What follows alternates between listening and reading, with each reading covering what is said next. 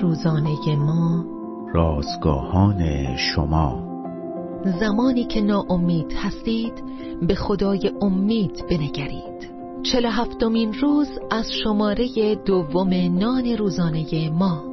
غمانگیز ترین روز عنوان و خروج باب شش آیات یک تا نه متن امروز ما از کلام خداست. دانشمندان در انگلستان به این نتیجه رسیدند که غمانگیزترین روز در سال در هفته سوم دی ماه است. روزهای زمستان تاریک و سرد هستند و شور و شوق تعطیلات کم کم از بین می رود. از طرف دیگر موعد پرداخت خرج های کریسمسی هم فرا رسیده و ما را ناامید و افسرده به حال خود رها می کند. سالها پیش در مصر ابرانیان بسیار امیدوار بودند که موسی آنها را از اسارت نجات خواهد داد.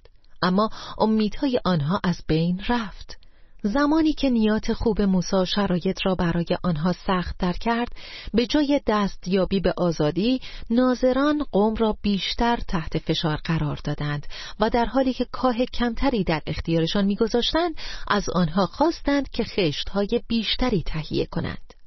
موسی نزد خداوند فریاد برآورد و گفت زیرا از وقتی که نزد فرعون آمدم تا به نام تو سخن گویم بدین قوم بدی کرده است و قوم خود را هرگز خلاصی ندادی همانطور که موسی و قوم در حال یادگیری این مطلب بودند نقشه نجات خداوند گاهی آنطور که ما تصور می‌کنیم پیش نمی رود و انگار همه امیدها نابود می شوند و از بین می روند.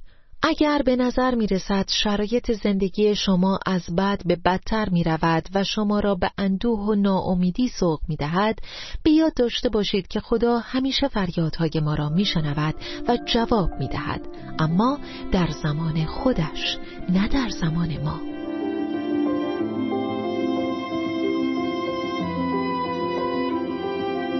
کلیه حقوق متن این اثر متعلق به انتشارات جهان ادبیات مسیحی است.